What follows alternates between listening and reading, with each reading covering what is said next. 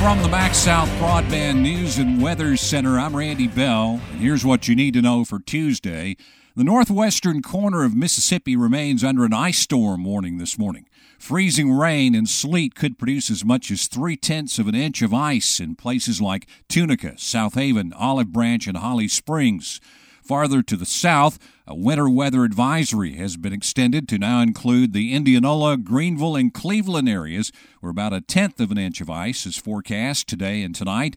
The Greenwood area will be under an advisory beginning tonight, but only a light glaze of ice is expected there. On the steps of the Capitol, Governor Reeves stuck to some familiar themes in his State of the State speech. We must eliminate Mississippi's income tax. And when it comes to education, Reeves is calling for a parent's Bill of Rights. We need more transparency in schools in this country.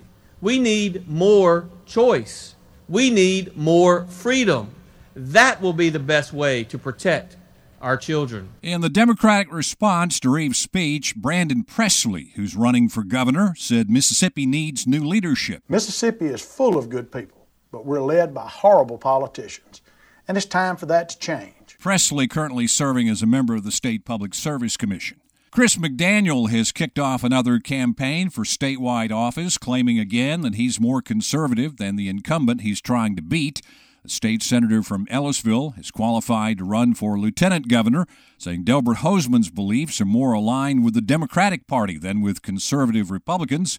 A campaign spokesman for Hosemann calls McDaniel the least effective politician in the state with the largest ego. As more Mississippians begin treating their health conditions with medical marijuana, researchers will tap into their experiences to find out what works and doesn't work. We can actually track patient data and information anonymously. Angie Calhoun with the Mississippi Cannabis Patients Alliance says there's a collaborative agreement to launch a statewide effort with the National Center for Cannabis Research and Education at Ole Miss, in which those using medical marijuana can sign up with a patient registry and use a phone app to enter their data. We're really, really excited about this, and it's the potential for Mississippi to lead the way. She says we're the first state to begin doing research this early in its medical marijuana program. Y'all know that research matters, but also the way that it's analyzed makes a difference too. And who better than the University of Mississippi to analyze that data for us. Find the latest news and weather online now at breezynews.com, kicks96news.com, and cruiser98news.com from the MaxxSouth Broadband News and Weather Center. I'm Randy Bell.